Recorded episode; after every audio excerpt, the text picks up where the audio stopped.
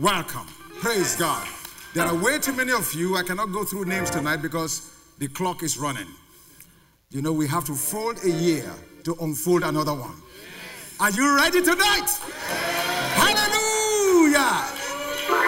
Father, we thank you for your incredible love towards us. We bless your name for your mighty grace, your amazing grace that you've given unto us so freely. Thank you again, as has been said already, for the culmination of another year. We bless you for the privilege of partaking in the unfolding of a new one. And in this new year, we declare and we decree that 2018 will be a year of unexplained goodness, unexplained mercy, unexplained happenings to your people because you are dependable, because you are reliable, and because you are intentional. We bless your name, Father. In Jesus' name. Praise God. So, quickly tonight, let's just dive into the Word of God.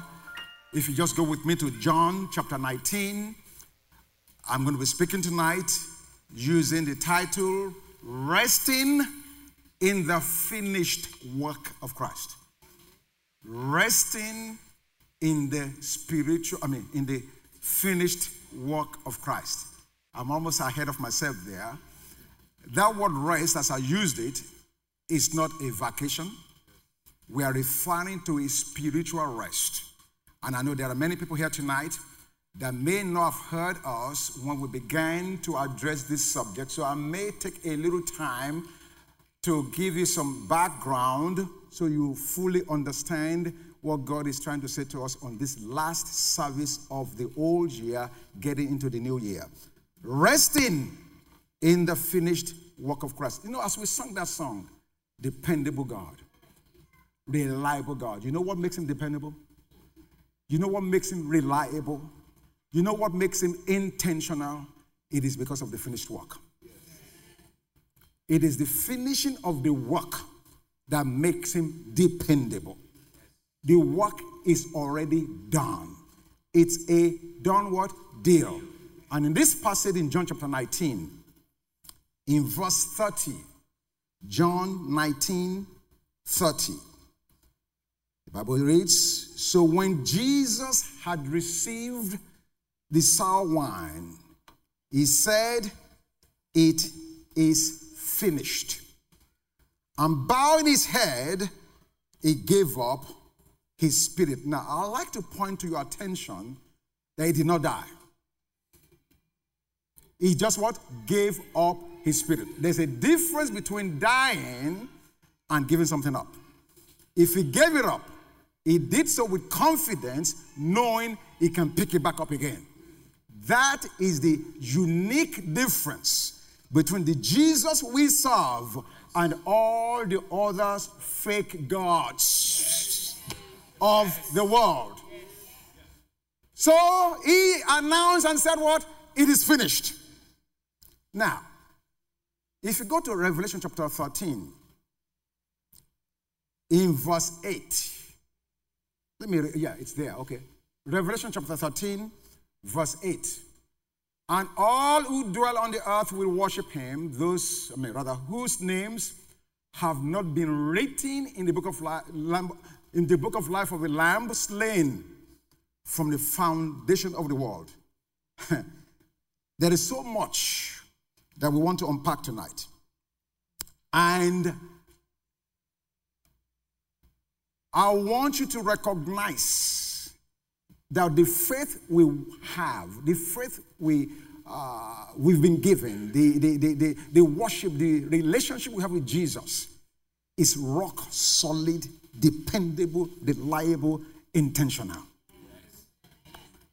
You are going to see some things tonight in the scriptures that I'm hoping, praying will trigger some things in you that will totally, completely change your life for good in Jesus' name. The rest in the finished work of Christ is the foundation of creation itself. Did you hear that? The finished work is, in fact, not only just the foundation of our faith now, it is. But you must know that the finished work precedes us and goes way back to even creation. Now, when I refer to the term finished work, I'm talking about the atonement and a once for all sacrifice of the Lord Jesus Christ on the cross. When he went to that cross at Calvary, the place of the greatest demonstration of God's love to mankind, when he went there and made the proclamation and said, It is finished, what that is saying to us is everything that has to do with my redemption, your redemption, your salvation, my salvation, everything that has to do with God's dealing with man has been totally, completely finished and perfected. Now, what I said is that that finished work is, in fact, the foundation of creation itself. I'm saying that again and again because you've got to see this. And once you see this, you will never again remain the same. Why am I saying that the finished work is the foundation of creation? Very simple. Go with me to Genesis chapter 1. Genesis chapter 1. God is awesome. You see, God is not just scratching his head and say, Man fell. What will I do? How will I fix it? He fixed it before we fell. He did not have to wait for man to sin for him to fix the sin problem. He already had the solution before sin showed up. He had the healing before you became sick. He had prosperity before you came broke. My God, he had favor before you needed it. The cross ensured that. It is the foundation of creation. Why do I say that? Let me take you to the word Genesis chapter 1 verse 5, verse 8, verse 13, verse 19, verse 23, verse 31. I know you couldn't read that fast. but I give them all to you anyway because it's the same verse. What did he say? In verse 5, God called the light day and the darkness he called night. Full stop.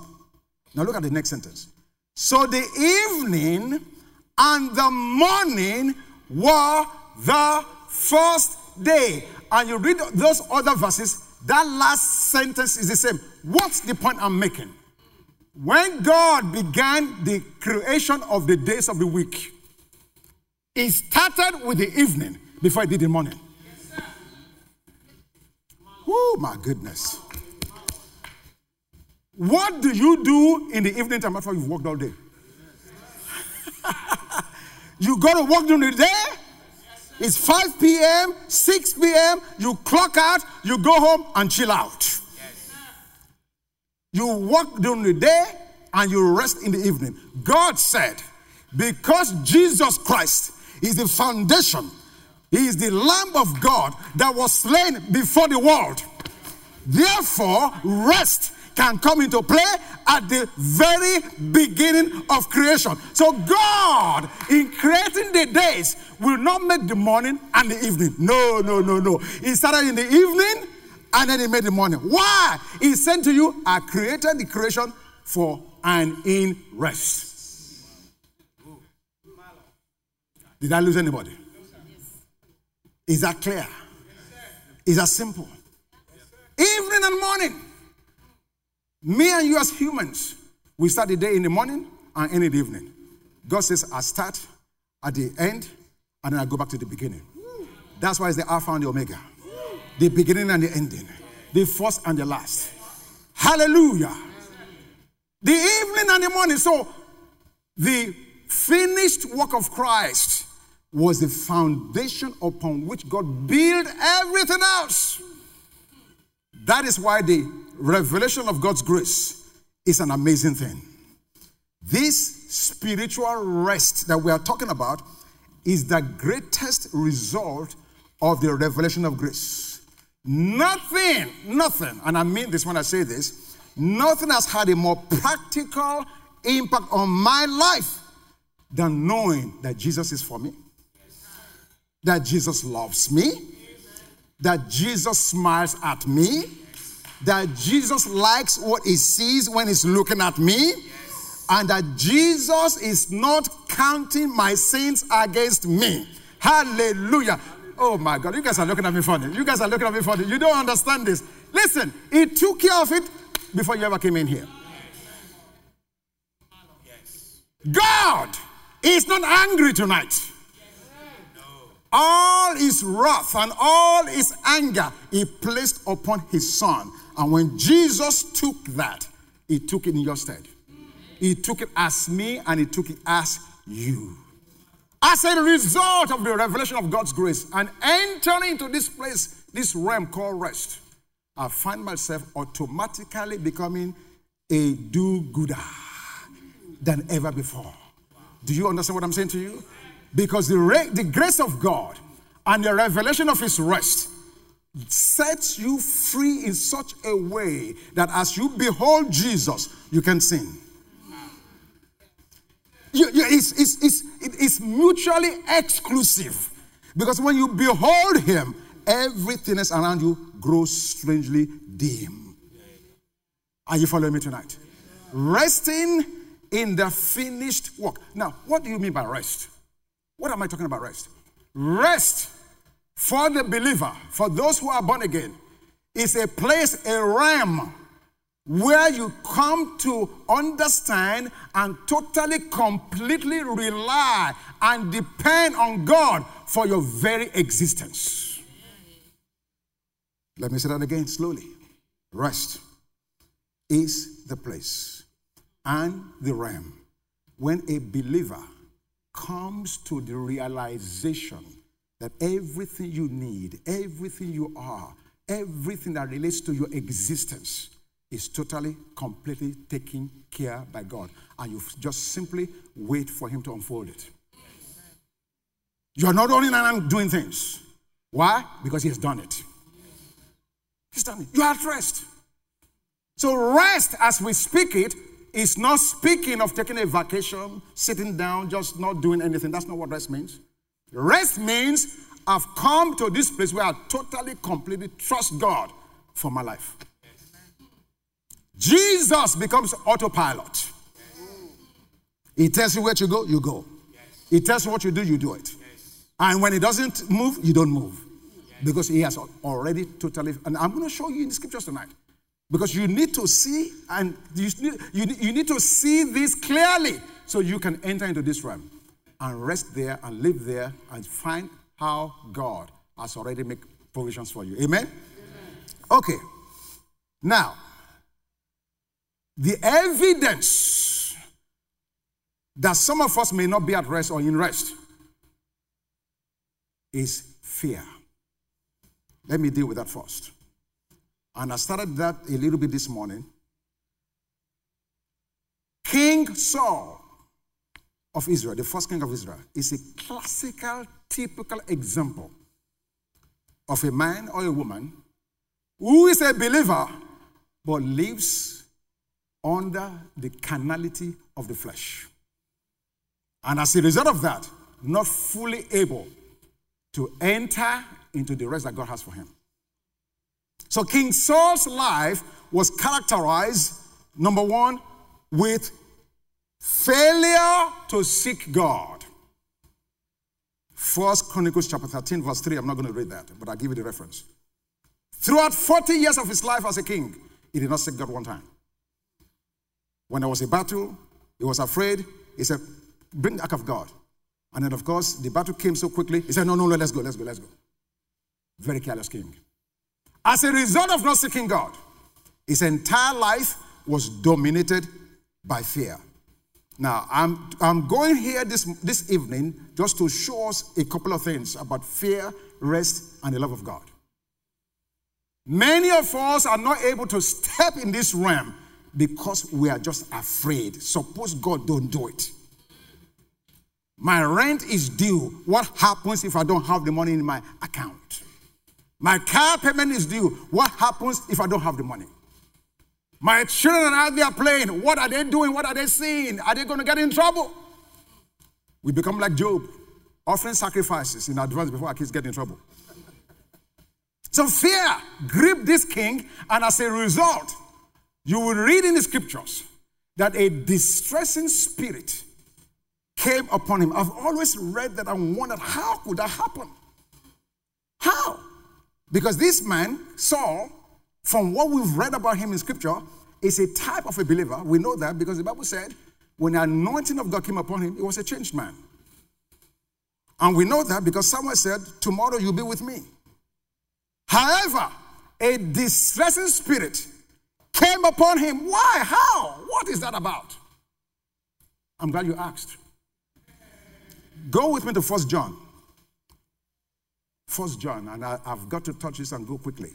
First John, chapter 4. First John chapter 4, verse 18. There is no fear in love. This is Saul's problem. But perfect love casts out fear. Why was he fearful? He was not secure about the love of God. Why was he afraid? He never came to grip Pastor Charles with how much God loves him. Now look at the consequence. Because what? Fear involves torment. Why was Saul tormented? Because of the absence of love. Fear replaced love in his life, and as a result, he was tormented. Some of us cannot sleep because you are afraid. If you sleep in the dark, hey! Things have happened and we are so fearful and we allow the enemy to grip us in distress because we are not certain and assured of how much God loves us. This was Saul's problem. Fear led to insecurity. Insecurity led to jealousy. If these things are not addressed, it just continues to just get expanded. It became a killer of God's messengers. But this is the danger. While all of this was going on in Saul's life, Pastor Paul, he was winning some battles. You didn't hear what I just said. Even though he was a fleshly, carnal man, he had some victory trophies on his shelf. And those trophies of victory continued to deceive him to think that things were fine. But tonight, in the name of Jesus, you and I will get to that place where we can completely come to the rest of God in His finished work. Now, there are two powerful examples I want to go to to establish this point. Number one, Genesis chapter 2. Genesis chapter 2. We want to look at what God did with Adam. Resting in the finished work. In Genesis chapter 2, in verses 2 and 3, and on the seventh day, God ended his work which he had done and he rested on the seventh day from all his work which he had done. God blessed the seventh day and sanctified it because in it he rested from all his work which God had created and made. So now, after six days of creation, Adam was brought forth. The next day after Adam was created was the seventh day.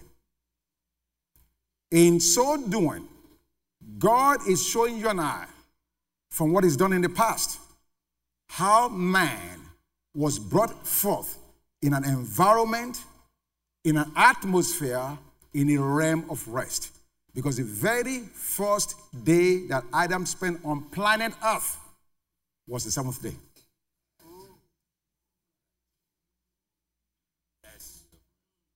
What is the significance of that? Well, when he came in on the seventh day, he did not have to worry about paying rent.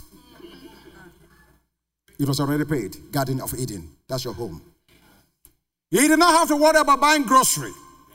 All the fruits in the garden, they are yours to eat, Adam. Everything he needed was already finished before it was brought forth.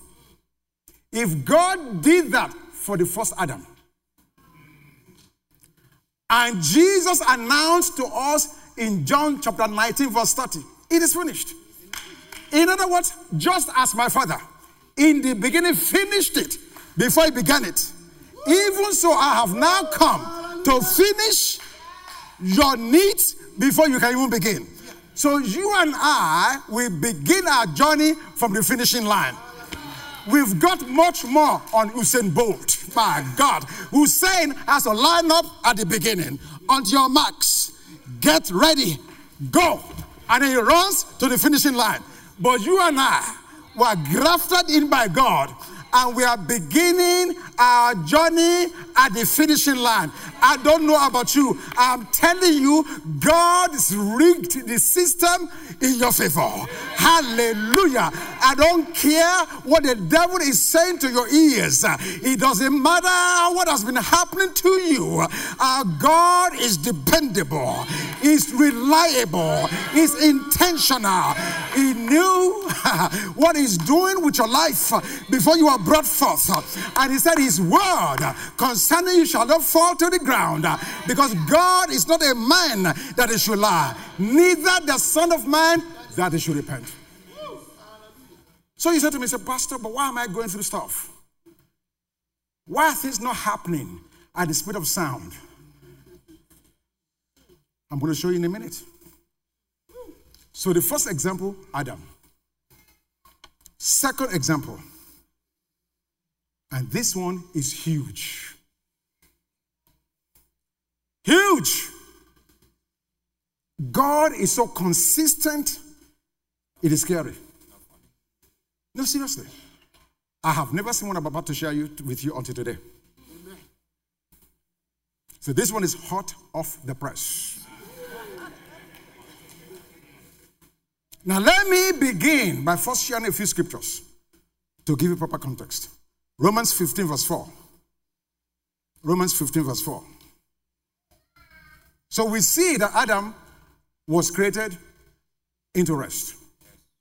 He didn't have to struggle, fight, strive for nothing. Everything was done, and then God said, Here you go, it's all yours.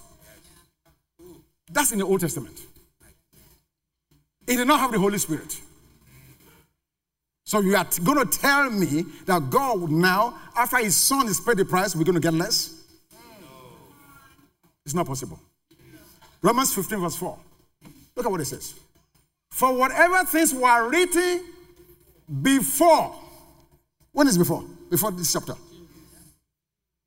What was it written for? For our learning that we, through patience and comfort of the scriptures, might have hope. Thank you. Let me go to one more. First Corinthians chapter 10. First Corinthians chapter 10.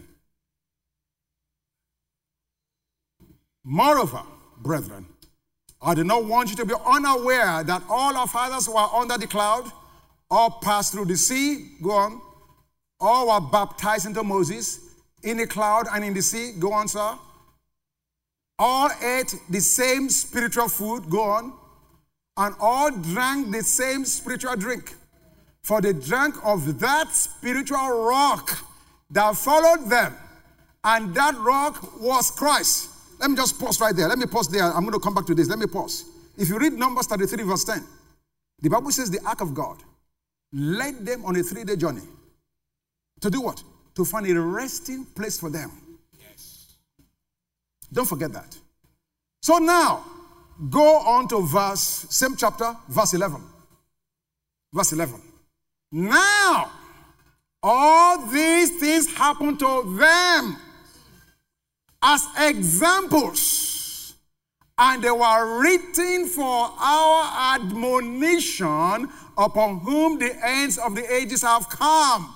So, everything God did with Israel, He did it as a dramatized illustration to show you and I what we have in Him. That's what Paul just said. Now, Having said that, let me ask you a question tonight. Why did God dispossess the Canaanites and gave their land to Israel? Why? I'll answer the question very quickly. He did so as examples to us. Why did he do so? Answer to show us the picture of a finished work. Okay? Let me say that slowly again. The land that Israel had, according to the scriptures, God did not just create new land. Have you ever discovered that there's no God is not creating any new land? they may change the name, they may call Czechoslovakia, Croatia now. Is this is the same, the same land? They may change USSR and say Russia, the same land. It's not creating new land. It's just dispossessing and repossessing. Now, let me leave that alone. The question is why did he take the land from the Canaanites? Why did he give it to the Israelites? Please put on the board Deuteronomy chapter 6.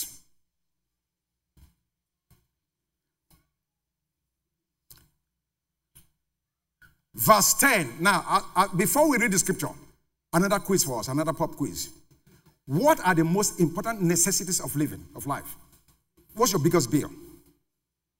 Don't, don't think too hard. Just house note. Good. It's right. Your biggest expense at home. What is it? Mortgage, right? What, what's next? Food. You all right? Don't think too hard. Don't think too hard. Car, transportation. Okay. What else? Water. Good. Clothing. You guys are right. You are clap for yourselves. Watch this. Verse 10. So it shall be when the Lord your God brings you into the land of which he swore to your fathers, to Abraham, to Isaac, to Jacob, to give you large and beautiful cities. Which what? You did not, oh my God, you did not build it. Grace provided it. You did not build it. God built the city, laid infrastructure. There's electricity, there is water, there are roads. He just gave it to you. yeah, yeah, yeah, yeah, yeah, yeah. You don't understand what I'm saying. Read again. Verse 11. Houses full of all good things. You didn't have to go to, uh, what's the furniture store? Ah, wait a minute, wait, wait. Do you guys have furniture in your houses? you don't have to go to Havertys. My wife, she answered that question very easily. She's in the store every day. I mean, hear me. Not only did he give them cities they did not build, houses that is totally, completely, tastefully, upscally furnished. Yes and they did not have to pay a note for the furniture. You are telling me about the finished work of Christ? Do you have an idea what God has finished in your, in your situation? Read on. No, no, no. Go back to verse 11. Houses full of all good things. Oh, not some of, not the kind of appliance some of you have in your house. You have to kick the thing before the thing works. You go to your refrigerator, they think,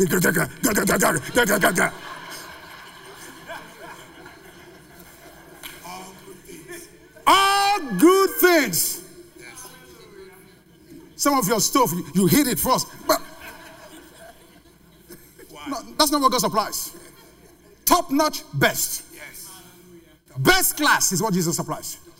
All good things, which you did not fail. He didn't need your participation. It's all of what? Grace. It's all provided in your behalf. That is a finished work. Hallelujah. It didn't stop there. He knows you need a city. He knows you need a house that is totally furnished. He said, I won't, I won't stop there. Hone out wells which you did not dig. Some of you that came from Africa, you should appreciate this. free well, free well. Because you are still digging in your hometown, in your villages. God supplied this. Totally, completely. They didn't have to ask for it. They didn't dig it. Why? God wants to show me and you. Remember, I read the scripture? They are done for our example. God wants to show you what the finished work looks like. America, we are, we, are, we are spending money for infrastructure. God said, I've already done it. You are struggling to buy a house, it's already built. You are struggling to go to furniture store. They say you can pay in, in 20, uh, 25. and you're happy, you say, well, I live in America, 2025. No, no, no, no interest. You carry a chair, you take it to your house. You are sitting on debt. Every time you sit down, debt.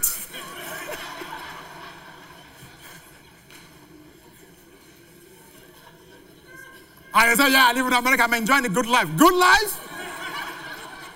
the chair you're sitting on, your grandchildren will be paying for it.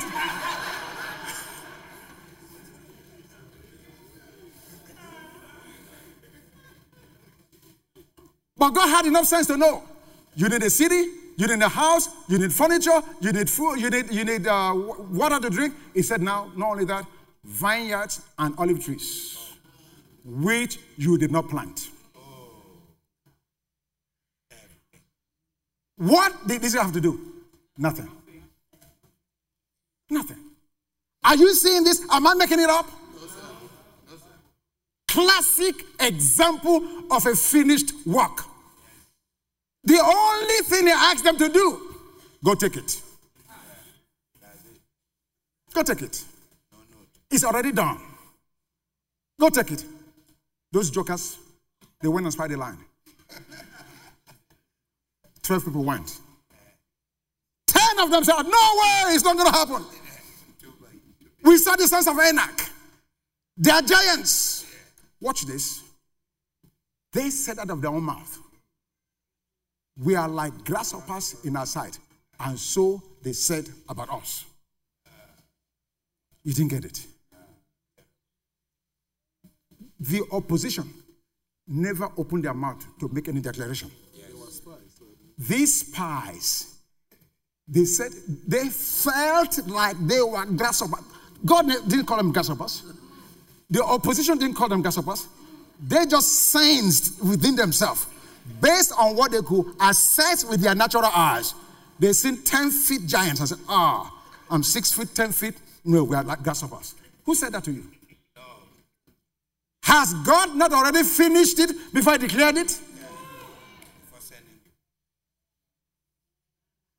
Huge. They defeated themselves on the basis of their expectation. Not because God had not yet finished what He said He was going to give them. This is important. You need to get this. When God says it, it's done.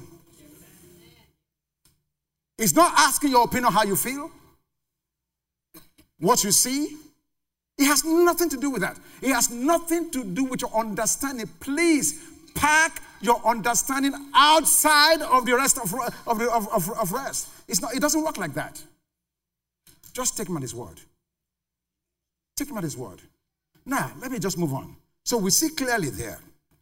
He gave them cities they did not build, homes they did not furnish, wells they did not dig, vines they did not plant. These are the same necessities that we have need of today. God gave them to them freely. Now, Jesus is beckoning you and I to get and come into this place called rest. In Matthew chapter 11, Matthew chapter 11, in verse 28, he says to us, Come to me, all you who labor and are heavy laden, and I will give you rest. Just come to me. Come to me. I'm the solution. I'm the one that solved the problems. That's what I came to do. I paid the price for everything imaginable. But you need to come to me. He said, Take my yoke upon you and learn from me, from gentle and lowly heart, and you will find rest for your soul. So, how do you go to Jesus to get rest? Number one, you must be born again. You must be born again by the Spirit of God. This is important. The only way you can particip- participate with Jesus is that you become part of Him. Those that God provided cities they didn't build for, houses that are furnished they didn't furnish, wells they did not dig, vines they did not plant. They were those that were redeemed of Israel. So, redemption is a basic minimum requirement to participate with Jesus. He has paid the price. It's not about going to church, singing in a choir. Those things are good, but if you are singing in the choir, being a, a part of a church, and you're not born again, you still go to hell. But that's not God's plan for you. His plans for you, His plan for you is not plans of uh, evil, but plans of peace, and to bring you to an expected end. So you need to be born again. You need to give your life to Jesus Christ. That's number one. Number two, number two, you need to pursue His word. So I'm born again now. How do I know the things that God has prepared for me? How? How will I know it? Through His word. And it is through His word that I get faith to believe and trust Him for the things He's made provision for. Now, let me go into some practical examples here that will help us. So we, are, we need to be born again. We need to pursue His word. And number three, we need to obey the word. Now, let me, let me, let me, let me take my time on this issue of obedience. Because in this grace era, if you are not careful, we totally, completely negate the place and the role of obedience. Now, let me explain that in a way that you can understand it. My obedience and your obedience does not make God do anything. Okay, let's use back, let's use, use the example of Israel. When God built the cities, or rather gave them the cities they did not build, and houses full of good things they did not buy. They did do that because they obeyed him or did not obey him. Is, is, is, is their obedience, does that have anything to do with that provision? No. no. Absolutely nothing. My obedience has nothing to do with the provision of God. The provision is made regardless of my obedience. Here is the issue about obedience. Even though the provision is there, if I don't obey, then I do not get the manifestation of what's already provided. Do you see the difference? The obedience is not for God, it's for me. Because the goods are already there. He told Israel, Go and possess the land. When he said that word, those guys in the land were already afraid. The Bible said it. They were already afraid as if they lost their own land. So when God spoke the word, he activated within the spoken word the ability to accomplish, accomplish whatever he was saying. My obedience, however, is what allows me to bring that into manifestation. Do you understand that relationship? So everything is made, is ready, is available. Your obedience allows you to see what God has already done. So your obedience is not works, try to get something. No. Your obedience is the corresponding action to your faith that allows you to see the manifestation of God, what God is saying yes. to you. Amen? Okay. So you get born again, you get in the word, you obey. And now let me just give you a couple of examples and then we're going to close. Go with me to Daniel chapter 3. Daniel chapter 3. This is a very familiar passage of scripture. Daniel chapter 3. Verses 19.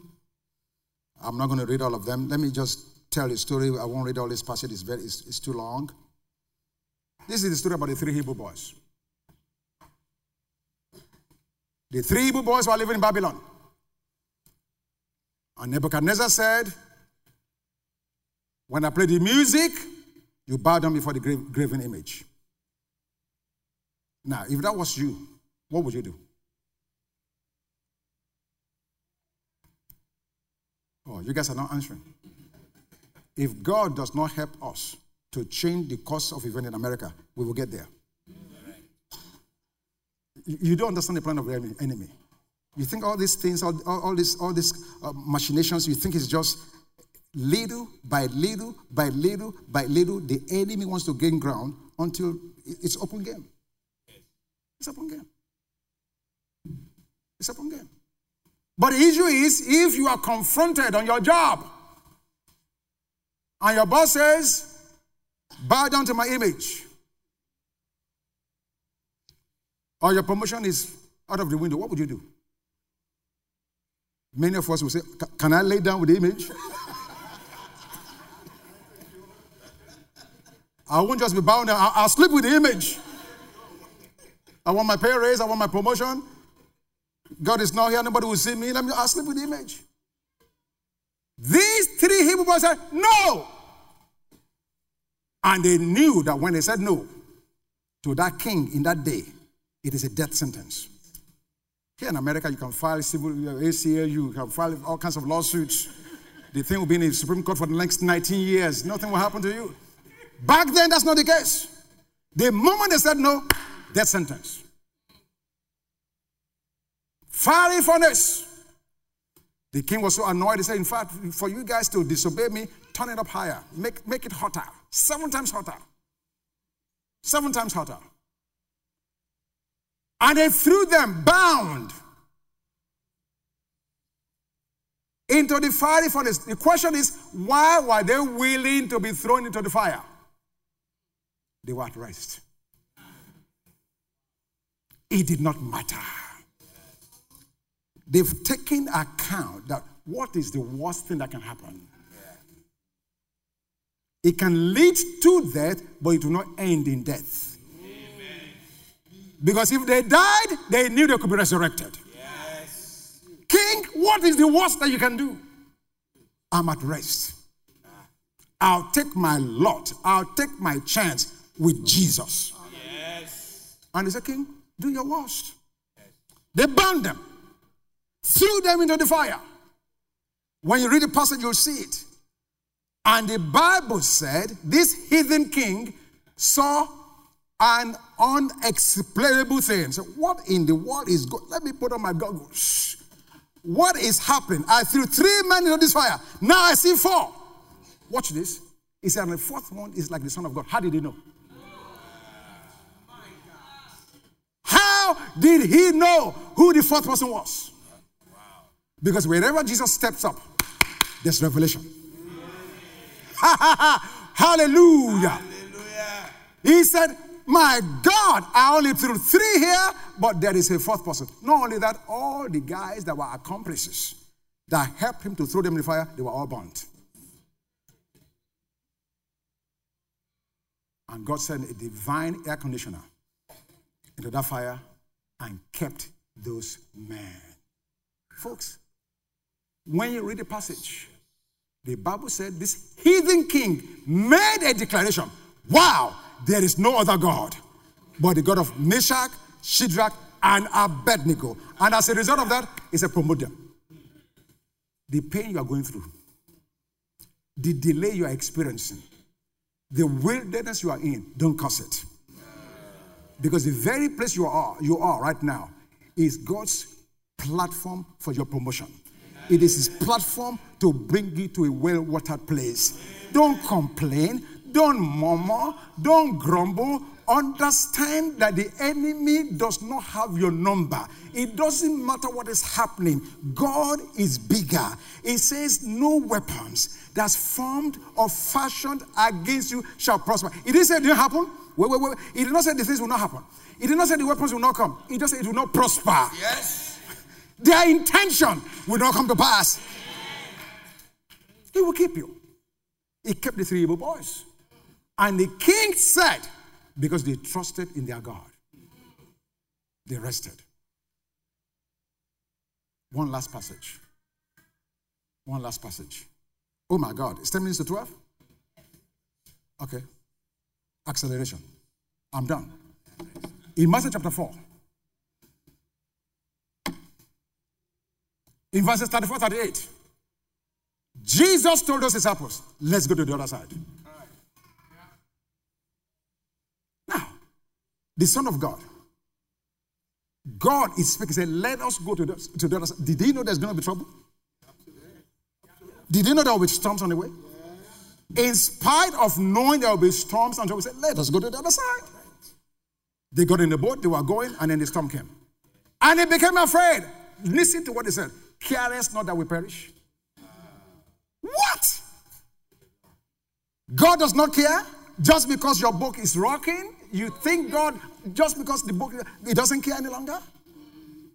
What kind of short memory is that? He doesn't multiply the loaves, fed the hungry, He raised the dead, opened blind eyes. Now you are in some serious problem and you think He does not care. Yes, He cares. He took care of the problem before He told you to get in the boat. The solution was already packaged in the instruction He gave. As we enter into this new year, let it be a year not just of resting in the finished work, but a year of the unveiling and the revelation of who Jesus is. Yes. Let him bring you closer so you can get a vantage viewpoint and see from a clearer place the things he's already planned for your life. Amen. You are not going to go down. No. You are not going to be destroyed. Yes. the devil will never, it, can never succeed against your life. Amen. It is not possible. Let's rise on our feet. Let's rise on our feet. Let's rise on our feet. Hallelujah. Hallelujah. Just take this off. Glory be to God. Thank you, Jesus.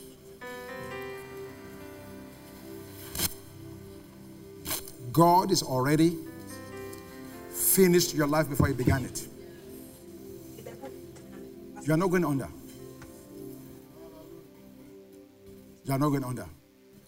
You win, you win, and you keep on winning.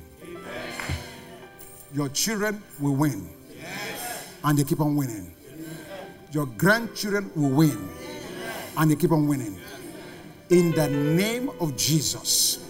Father, once again, we want to give you thanks for the end of another year. We bless your name for your love towards us. What can we render to you tonight? What can we give you for your loving kindness, for your tender mercies? You said you daily load us with benefits. You forgive our iniquities. You heal our diseases. You redeem our soul from destruction. You crown our heads with your tender loving kindness. You renew our youth as the eagle and you satisfy our mouth with good things. And so tonight, Father, we say thank you. Thank you, Father God. Thank you for your blessings. Thank you, Lord Jesus. Thank you as we go into this new year. We pray with great anticipation. We thank you that everything about us in this new year will be bigger, better in the name of Jesus. God, we lift our eyes unto you. You are the maker of heaven and earth. You saw this day before it arrived. And Lord Jesus, we do not take it for granted. We bless your name. That Jesus will be real in every aspect of our lives in this new year in the name of Jesus. Those of us who are not born again, the power of your spirit will bring a conviction upon us and reveal the glory of the Son of God and bring us into relationship. And for those of us that are already born again, my Lord and my God, I'm thanking and I'm praying now in Jesus' name that we have a deeper walk with you intimacy with you, that we come to experience you and partake of this eternal life, quality life that you've given us. In the name of Jesus, we thank you, Father God. We honor you, Lord Jesus. We praise your name. Oh, Mama Mahanda Rakabab. Let's just pray in the spirit for a minute. Let's pray heaven's language. Marakaba sheke tele loko barakaba. Mama mahandere kebe shokoto loko barakaba. Mama mama mahandere kebe shokoto loko.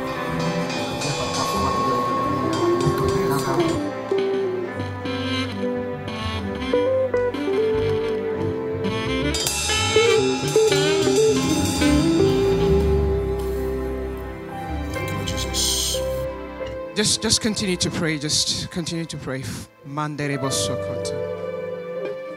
Thank you, my God. Thank you, O God.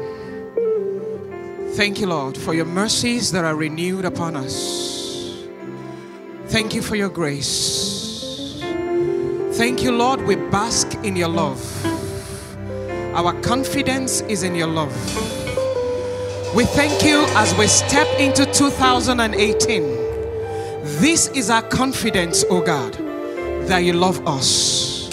And because you love us, oh God, we are confident that our story in 2018 is beautiful.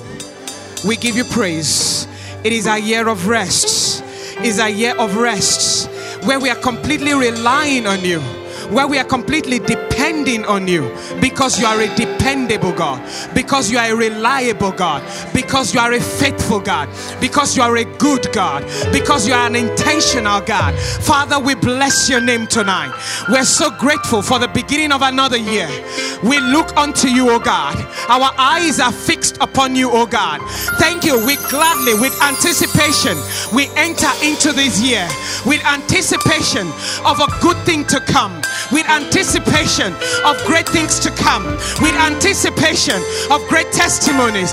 Father, we look, we behold, we look, we behold. We thank you, oh God, as we begin to step into this year, as we look towards this year, in the next minutes to come, in the few seconds to come. We thank you, oh God. Come on, everybody, lift up your hands tonight.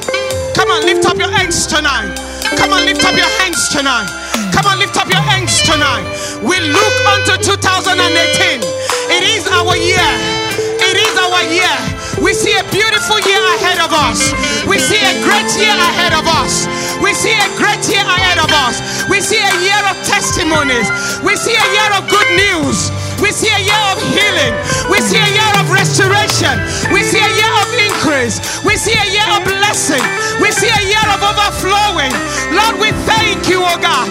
We thank you, oh God. We thank you, oh God. We give you praise tonight, oh God. We give you praise tonight, oh God. We give you praise tonight, oh God.